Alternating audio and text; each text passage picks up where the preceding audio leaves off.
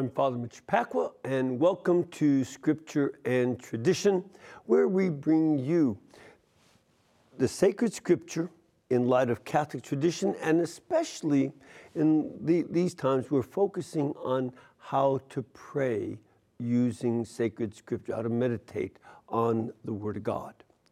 Now, of course, we'd love to have you be part of this show by adding your questions and comments.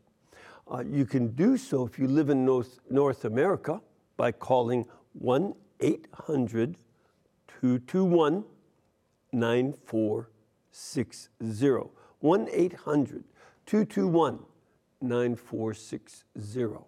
If you are outside North America, you can still call in, but you call country code 1, area code 205 271 2980.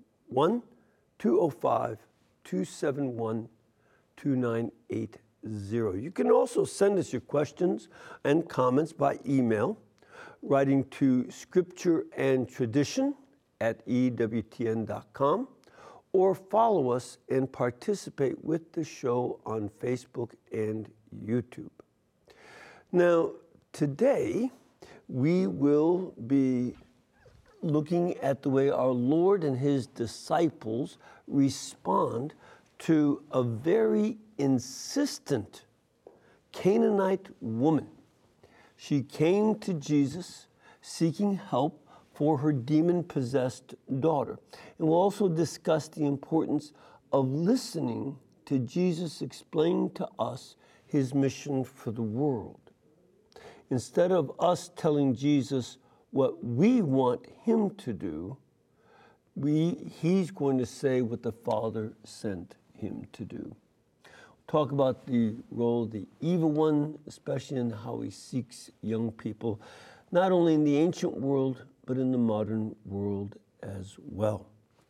So, we are still working through my book called Praying the Gospels Jesus Miracles in Galilee.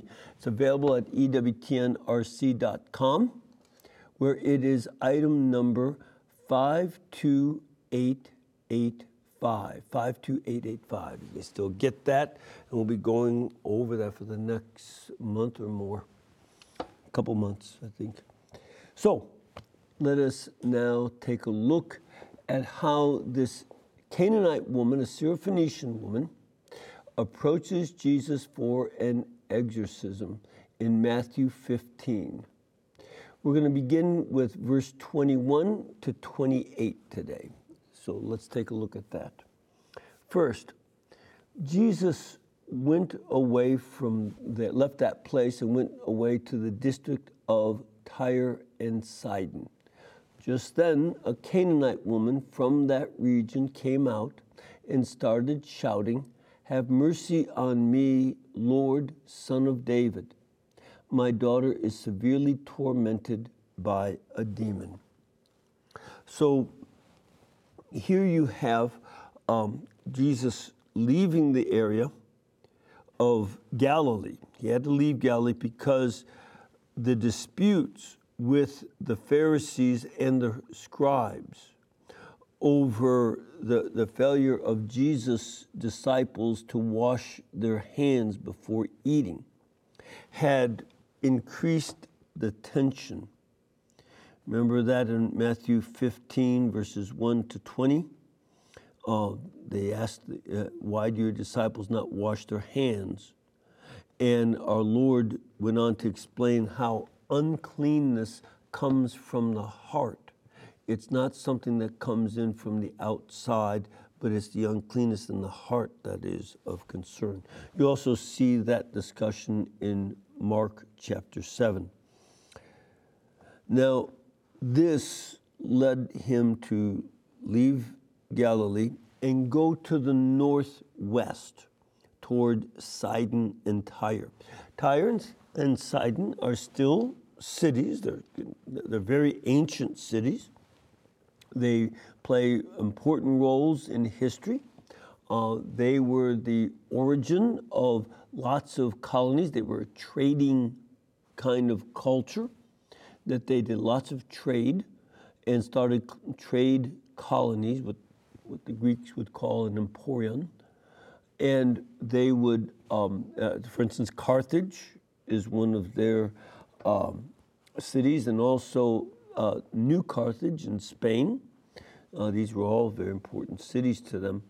And they were just to the north. And again, today it would be inside the country of Lebanon. Tyre and Sidon are coastal cities in modern day Lebanon. And Jesus entered into that. Now, he was entering territory that Jewish people considered unclean, and yet the, the people of Israel had a long standing and generally very positive relationship with the people of Tyre and Sidon. The Israelites had bought and sold through them. They would do the international trade, but Israel oftentimes provided a lot of the raw materials they would send out, like olives, uh, olive oil, um, uh, wine, would, uh, grain. Those would be shipped around the Mediterranean by the um, people of Tyre and Sidon. And also, in the time of Christ, they were shipping out pickled fish. That was a the major export from the Sea of Galilee. That, that's why the fishermen, there are 17 little ports around the Sea of Galilee. We'll hear more about some of them in a, little bit today uh, and talk more about them in the next coming weeks. But that was part of what they did. So there was a, a generally a pretty good relationship uh, with the people of Tyre and Sidon, uh, even if the territory was unclean, because they're not following kosher laws. Um, now, this is something that we see where St. Matthew uses the word behold. You know, we don't often pay attention because we don't use that word much anymore, but he uses it specifically to draw your attention to something unusual that's about to take place. It's one of his little key words. In this case, it's the unusual situation of a Canaanite woman approaching our Lord Jesus. Now, the Canaanites were the people who lived in the promised land even before Abram came there in the 1800s BC. So these are long standing residents. And we don't know exactly how far back some of them go. We know that there were cities that were settled in places like Lebanon and Byblos, Lebanon, going back to 9000 BC. So they're very ancient settlements. Are they the same people mixed in with other immigrants? Probably a, a combination uh, of these very ancient people. And they still were worshiping Baal. They still worshiped Baal at the time of Christ. Uh, this is the God that the Canaanites had worshiped in the Old Testament. That was a source of a lot of temptation for the people of Israel another reason that this is so unusual that someone who worshiped Baal would come to ask help for her daughter. Now, there's a precedent for this where the widow of Zarephath, another Canaanite village, had asked the prophet Elijah for help when her son was sick. Here, too, we see this Canaanite woman recognizes who Jesus is. Now, that's one of the key things here.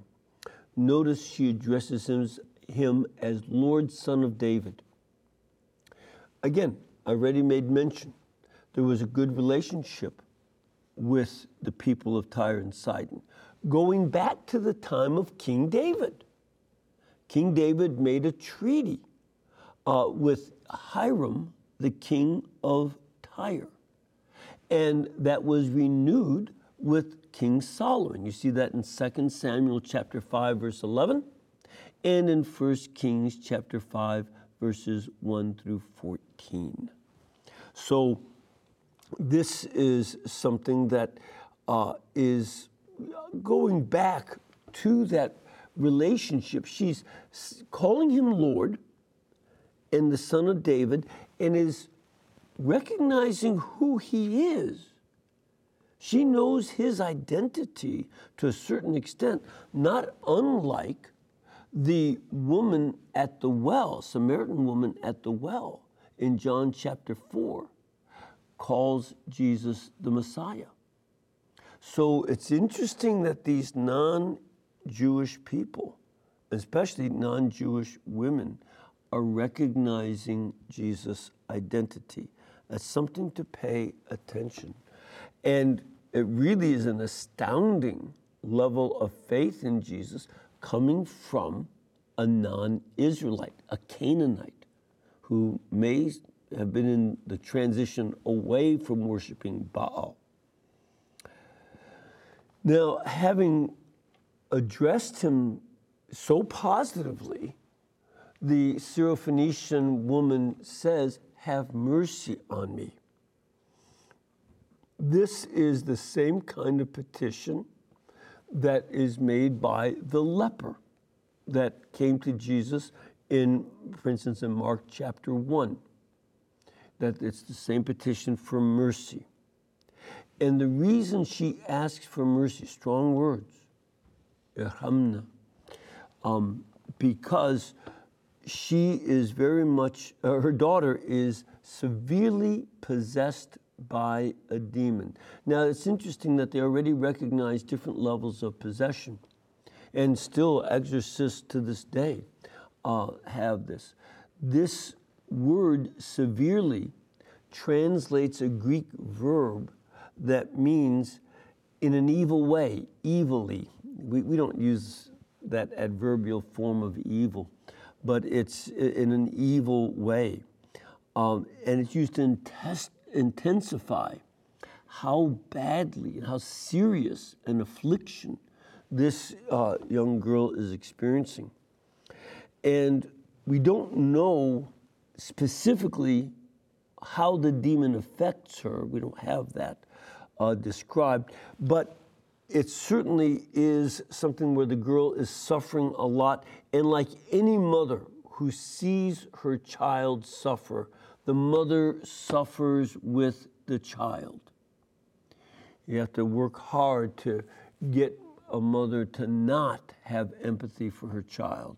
Uh, this woman has that naturally. Um, and she's even somewhat overwhelmed. Now, this is something that we should pay attention to because we see that evil likes to attack the weak and vulnerable. The weak and vulnerable are sought out by the, the enemy of our soul. Why? Because it's a way to scandalize stronger people. It's a way to get them very upset.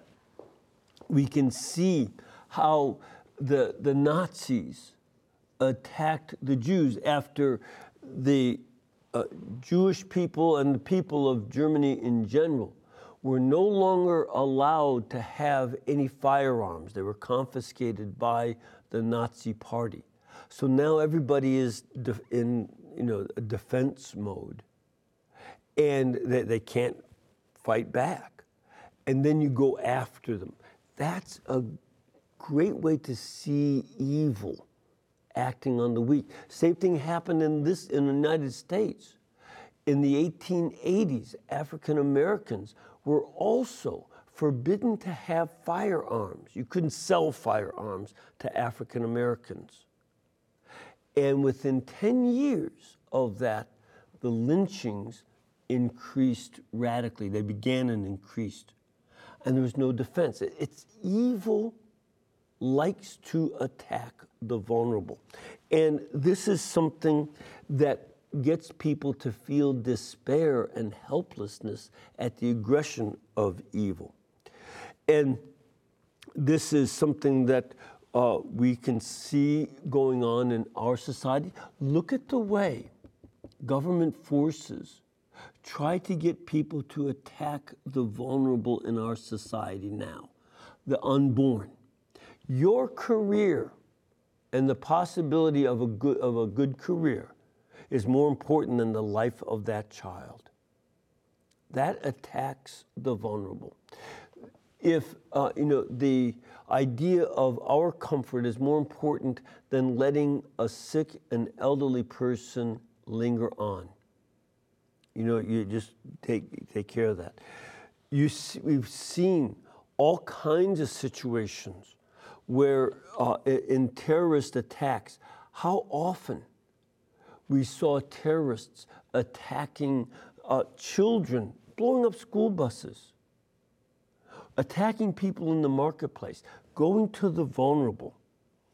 And the way that we've seen child sex abuse and, and human trafficking, especially of children, this is still going on. And today, uh, there are more slaves than there were in the 17 or 1800s. Slavery has increased for the sake of human sexual gratification and primarily seeks out the weak, the young. This is a very serious issue. Um, in Africa, in some of the civil wars that had been going on. I think it's calm, some of it's calmed down, but children were given drugs, especially boy children, in order to have them fight in the battles with little concern for their own welfare. This was the kind of thing that is done. And oftentimes, our culture, the world in general, ignores these kind of abuses of the young. And in some places, Politicians encourage it. Think of how frequently the United States tells poor nations, we'll give you aid, we'll give you financial aid if you agree to let us teach your women how to have abortions. If you, if you let us teach your women to kill their own children, then we'll give you aid. This is an abuse of poor nations and it's shameful, especially goes on in Latin America, the Caribbean, and Africa.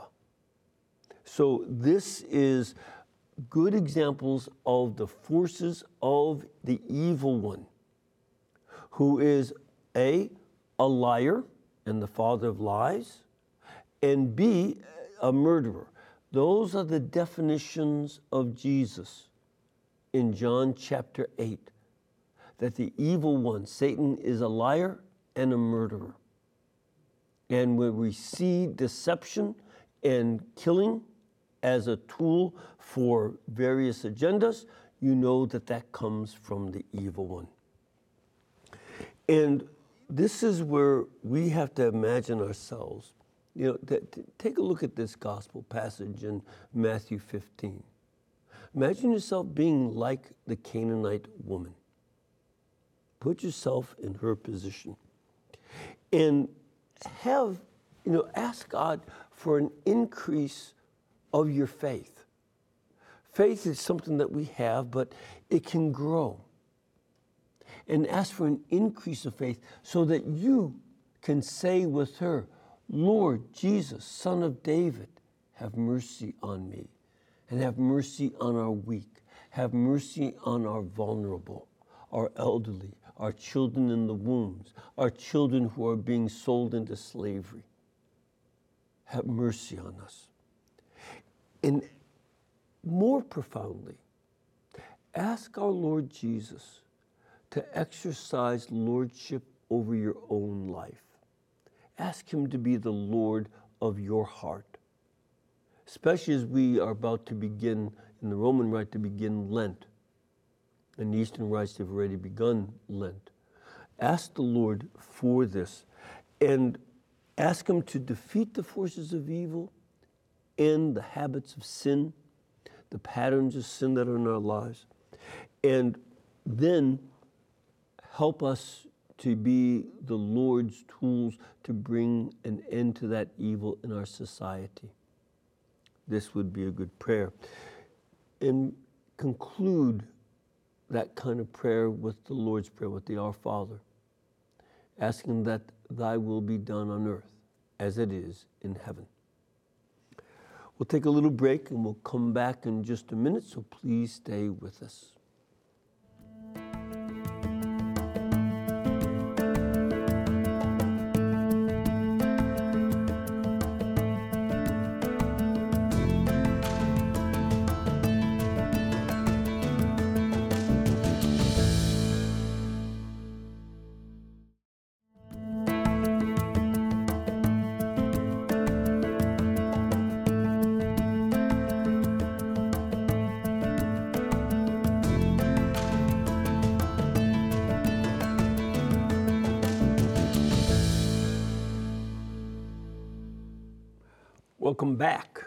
Now, we've been talking about the Canaanite woman in Matthew 15, verses 21 to 22.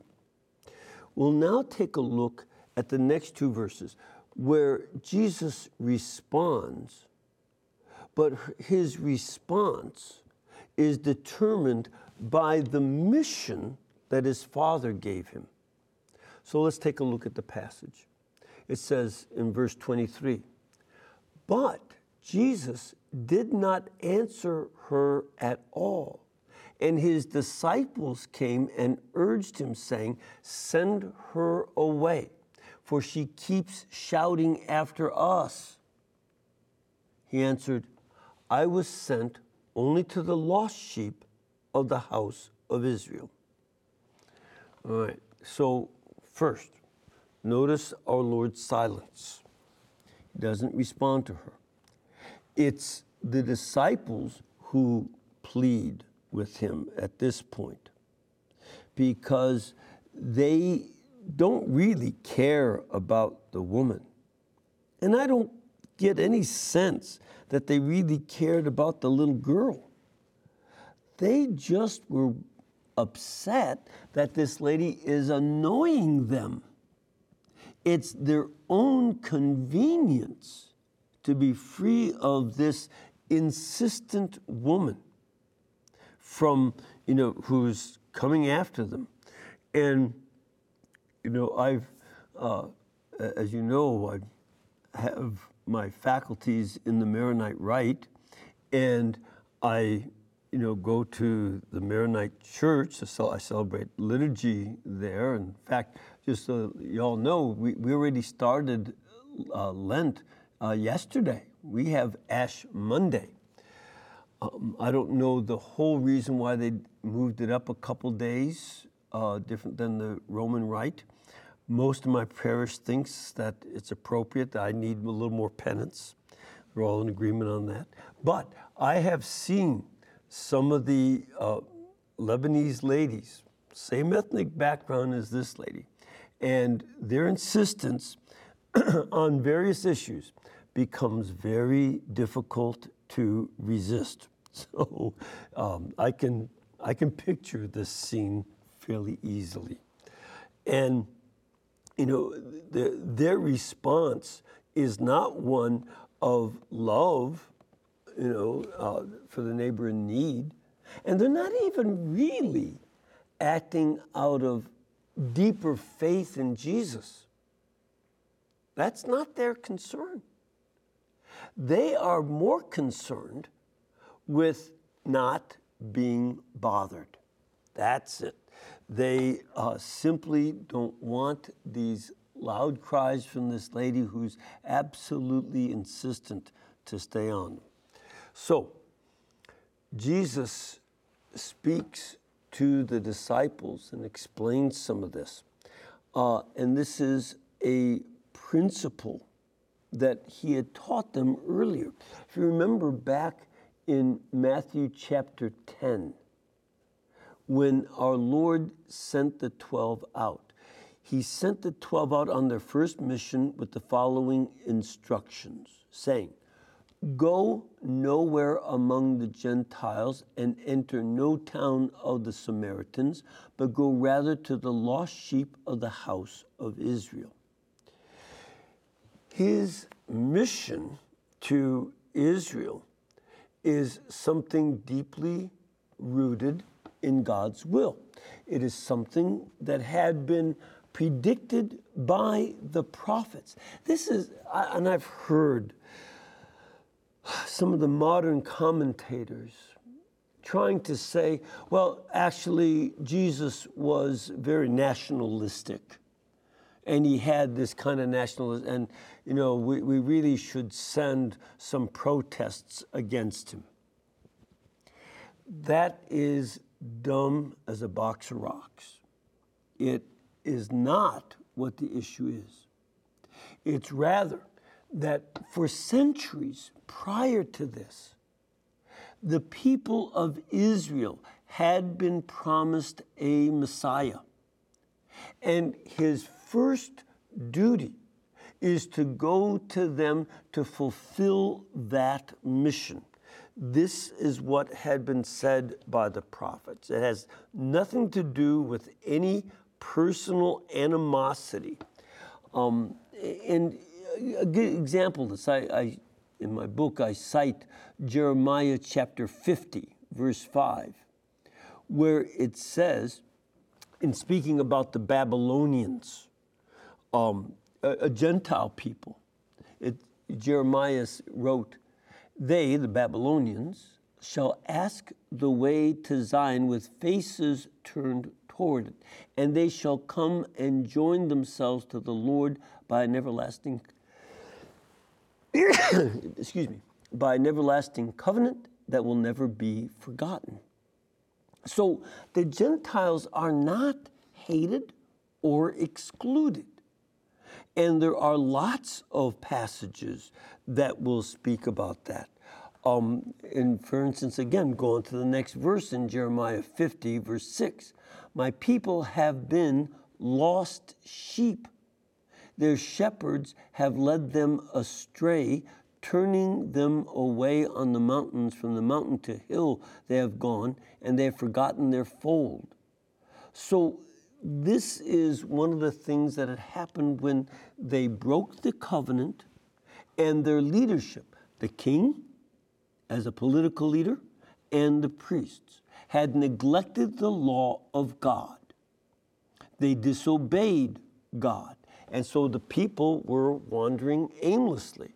Again, think about that in our own political and cultural situation where we have had, I think it's changing. We'll, one of these days we're going to do an EWTN live uh, kind of update on this, but it had been made illegal to even display the Ten Commandments in public schools and public places. It was illegal to say, Thou shalt not kill, thou shalt not steal, thou shalt not bear false witness. These were against the law to, to put up in the public school. So when you have the leaders misguiding the people, of course they're going to wander around and, and stray. And Christ was sent to those straying sheep. That's why we'll see in this gospel, he calls himself the Good Shepherd. He does that in the other gospels. He does it a, a big section of chapter 10 in John. He calls himself the Good Shepherd because he's going to the lost sheep to gather them. And then they will be the focus for the nations to come to God so that, you know, uh, matter of fact, back in uh, the early days when Mother Angelica built the convent here, there was a sign out front uh, welcoming everybody to come, anybody and everybody to come to the chapel. Because my house shall be called a house of prayer for all nations. But first, Christ had to go to the people of Israel. And he had also to give them a new covenant a new covenant in his blood. That's what he says when he institutes the Holy Eucharist. that fulfills a prophecy in Jeremiah chapter 31, verse 31, which says, The days are surely coming, says the Lord, when I will make a new covenant with the house of Israel and the house of Judah. That's the promise. And so he's going to fulfill that and make that covenant. Matter of fact, no Old Testament prophet or sage or king or leader ever says the covenant is renewed. It's Jesus Christ at the institution of the Holy Eucharist who says, This is the cup of my blood, the blood of the new and eternal covenant. This is what uh, he did. Now, he is not there to reject the people who are non Israelites, but rather his mission is to the Israelites first and then to the Gentiles after his resurrection, ascension, and Pentecost. But it's the way that it's set up in the economy of salvation. So we have to deal with a couple things in this. First, we don't, we have to meditate on the apostles, consider them. We don't want to be like the apostles who ask God for help just because people are annoying us. That's not a good approach. And we don't want to be uh, able to shut out the cries of other people. We have to do what we can, especially in the face of so many attacks of evil, so much violence that goes on in our society. We need to deal with that. We have to avoid coldness toward others, and we do that by staying close to our Lord Jesus Christ being united with Him. And that's one thing. Also, sometimes we have to deal with uh, a certain amount of His silence, and sometimes we have to be silent like Jesus. Um, you have to pay attention to the mission that we have in silent and especially in prayerful silence so that we can understand what it is we are supposed to do. Might not be the first need that we perceive, but rather the deeper issues and deeper needs, just as our Lord was sensitive to. Second, we also need to listen to Jesus our Lord and how he explains his mission. His mission is rooted in the promises that the Lord God had made to Israel. That's the starting point. And it's not just on a good idea in the moment, it's rather from the whole of the past.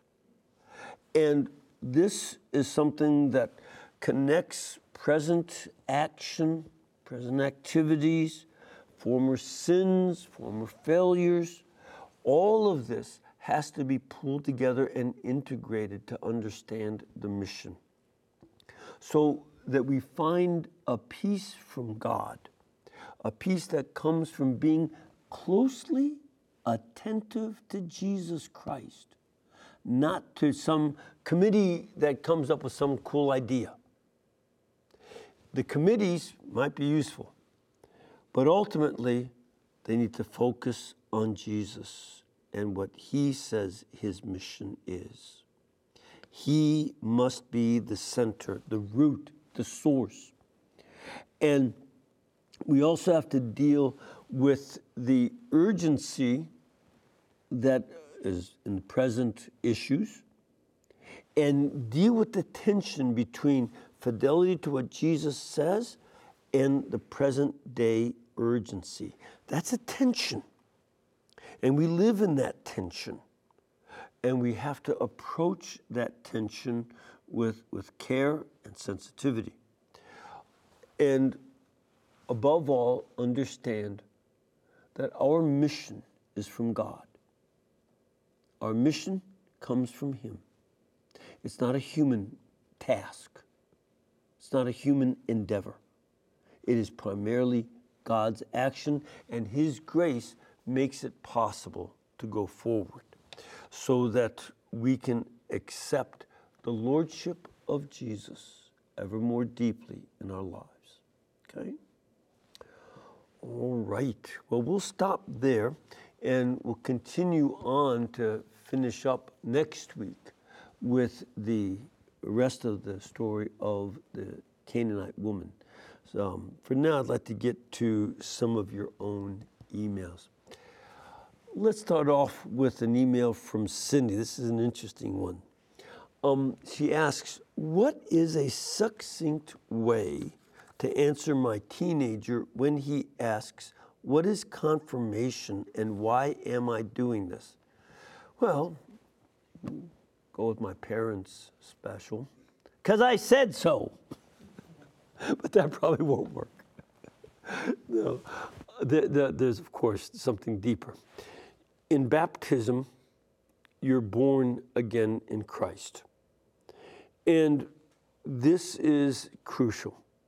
And ask him and any other confirmation uh, candidate to consider their baptism and what Christ is doing, the forgiveness of sins, but all uh, original sin, but also in baptism you become part of God's family.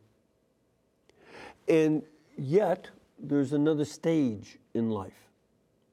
Besides being born again, those who are born as children are again vulnerable and weak. That's fine. But then we have um, a situation where when a child comes to a certain kind of maturity and they are start they're able to start taking care of themselves and also they begin to be strong enough to care for others. Confirmation is a gift of the Holy Spirit.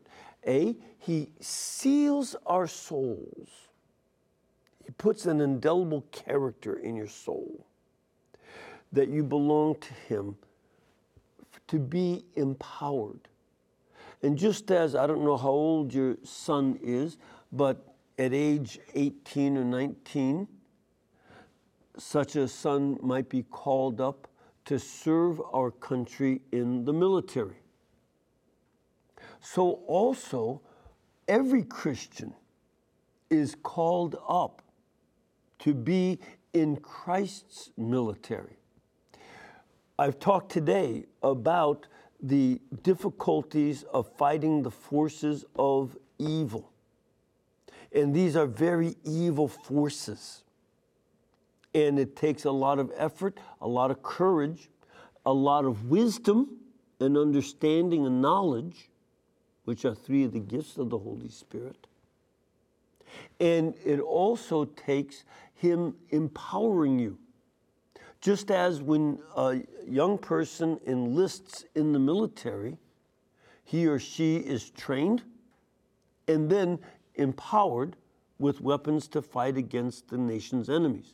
Well, the enemies that we deal with are Satan. That's why I would urge you to have your son go to Ephesians chapter 6, where it says, We are not fighting against mere flesh and blood, but against the powers and the principalities, the satanic forces. And we have to put on the armor of Christ and use the one offensive weapon. He gives us all this defensive material, but then the one offensive weapon he gives us is the two edged sword of Scripture. And the gift of confirmation is meant to strengthen a young person, to take on the fight against evil.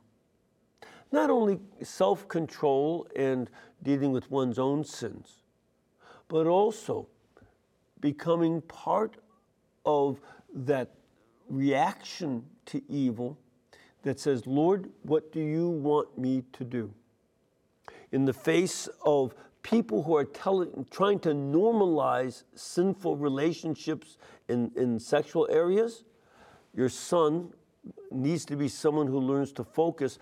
I am going to promote marriage and I am going to seek out a woman to whom I will be faithful until I die. And I will take up the cause against the breakdown of family and all the evils that that calls, brings on our society, I will stand up and be that kind of man. Or in the case of a girl child, uh, I'll be that kind of woman.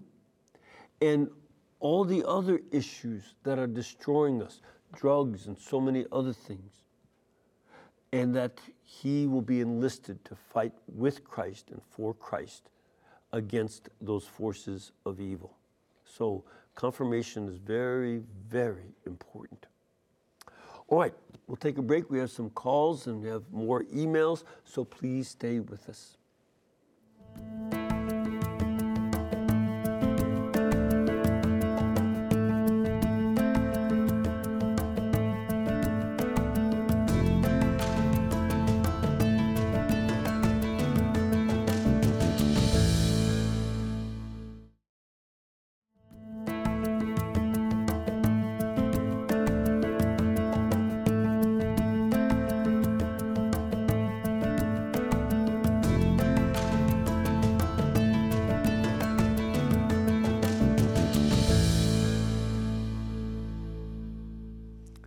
Welcome back. Just want to make a couple announcements before we get to your questions.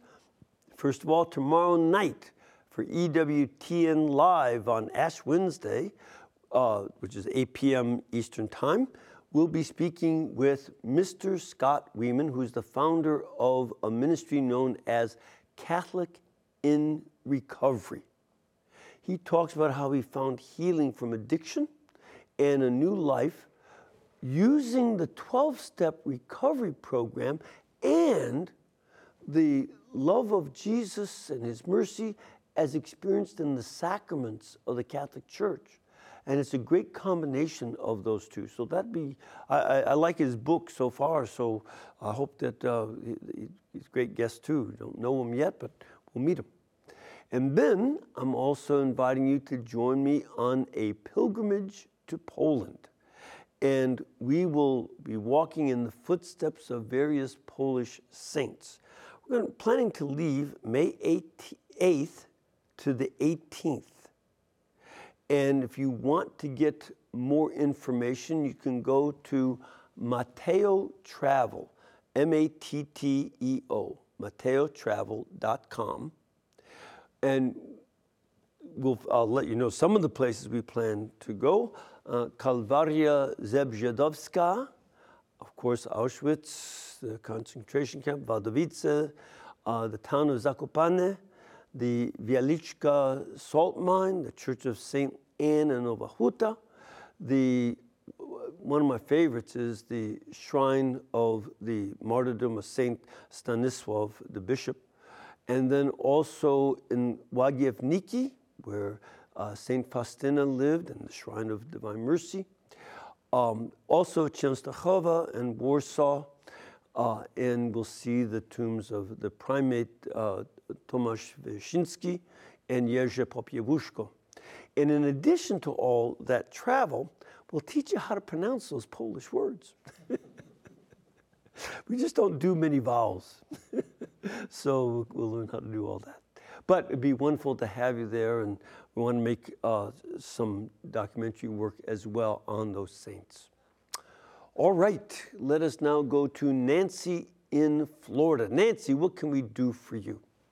Hi there. Yeah. Hi. Um, I, you know, during Jesus' time, uh, he was asked often about curing people with demons, mm-hmm. and he did so, of course. Mm-hmm. But nowadays, we don't have demons as such. Can you explain there the the the difference or the you know what what he was doing yeah. then and compared to now? All right, Nancy, stay on a second. I am delighted that you don't come across any of that because you've not come across any people uh, possessed by demons, right? Not that I know of. Good, good. You're blessed. You're blessed. However, there is, in fact, a tremendous increase of demon possession and obsession in our world today. You may not have heard much about it, but it really is increasing. And it's increasing for a number of reasons. One, people are not obeying God's commandments. And when you disobey the commandments of God, they don't go to church as much, they kill. Look at the frequency of murder, the frequency of adultery, the frequency of stealing, and how some of our government officials allow it and don't punish the criminal. So people move more to the side of evil. And then you add to that that a lot of people are also becoming involved in the occult, astrology, tarot cards, all kinds of occult things. And that puts them on the territory of the demon. In fact, to tell you the truth, there are, there's such an increase in demonic activity that the Vatican opened up a school to train exorcists, and it's going on on a regular basis. Now, the reason you don't hear quite so much about it is that um, a lot of this is kept uh, kind of secret in the way that confession is. It's some, in, in many ways, equivalent to what you do, say in confession. We don't you know, go talking about, yeah, I sort of got a big demon today. This is not like Ghostbusters or something where you do a Hollywood thing. It's, you know, you protect the victim of the possession. But there is a lot of the, and there's even a, a podcast. I think it's by Father Carlos Martins. I think that's, you, you can look that up, I believe. And uh, he's uh, uh, uh, does a lot of exorcism work, so you, you, can find out more. But actually, there is a lot going on. Does that help? Yes, it does. Thank you. Yeah, there's plenty of it. And pray for the exorcists, because they really do experience a lot of problems themselves. The, the evil one doesn't like them at all. So they, you know, also are have to walk on spiritual eggshells. So, but yeah, there's plenty of it, and it's increasing. Where are you from? And why are you dressed like that? Father, um, my name is Eric Janfer Caro. I'm a seminarian studying for the Diocese of Wilmington. Okay. Um, I'm here on retreat with a brother of mine, and we came to see you. So I'm blessed and thank you for. Yeah, great to have you here. Um, one of my questions, I really appreciated the fact that when you mentioned, you know, the, in the state today, between church and state, they take out the commandments now in, in the schools and no longer prayers in the schools. And then, you know, now, unfortunately, it's starting to seep into the church. You're starting to see a lot of the stations being taken out, the statues. Our Lord is being moved um, from the in the tabernacle off to the side. You know, how can we lead those sheep that are lost in their faith and they sure. don't see anything anymore and they don't have that that deep faith anymore because it's just it's not there anymore. Yep. This is something where we need to do two things. Uh, one, we need to evangelize more. Uh, in fact, the bishops of the United States recognize that need. So they've asked for three years of evangelization about the Eucharist because for the last 60 years or so, there has been a combination of false teaching about the nature of the Eucharist, or a de emphasis of the Eucharist, an emphasis not on the presence of Jesus Christ, but on the uh, experience of the community.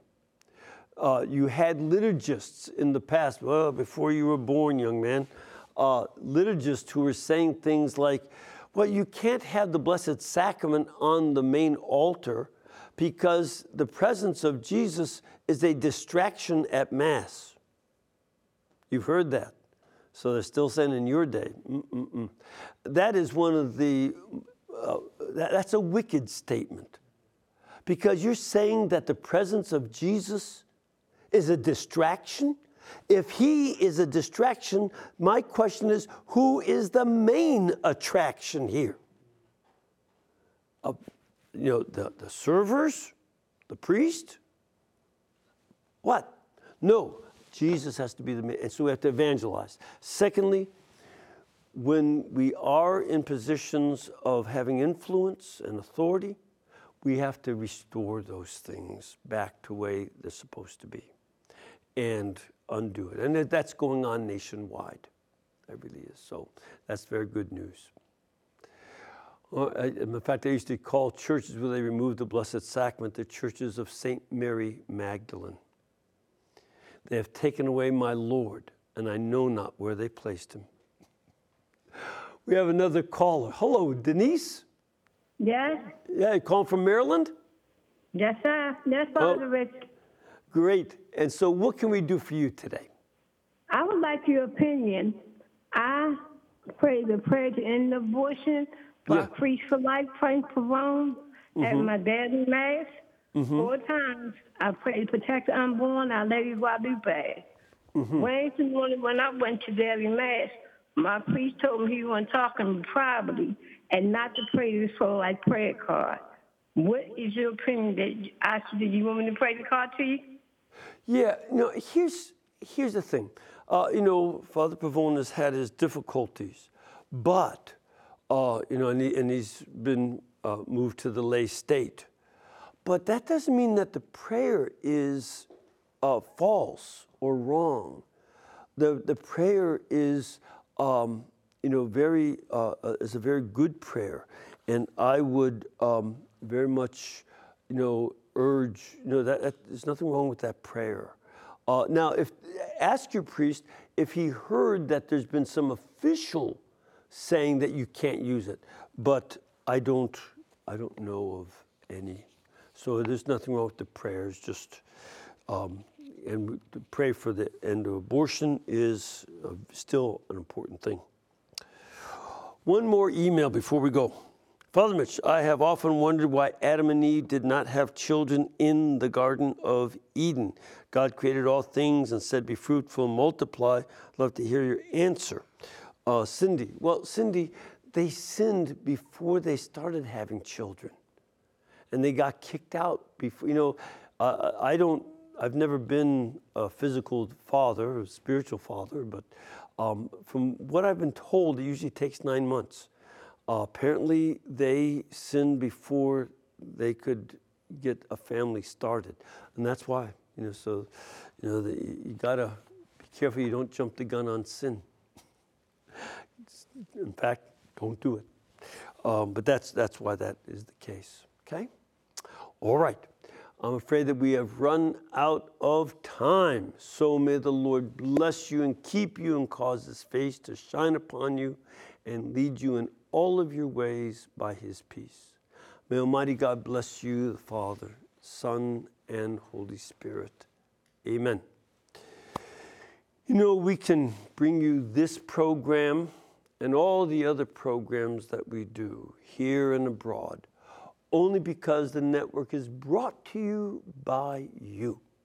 So we ask you to please remember to keep us in between your gas bill, your electric bill, and your cable bill, because that is the way our Lord inspired Mother Angelica to have this network work. So God bless you all and thank you for your support.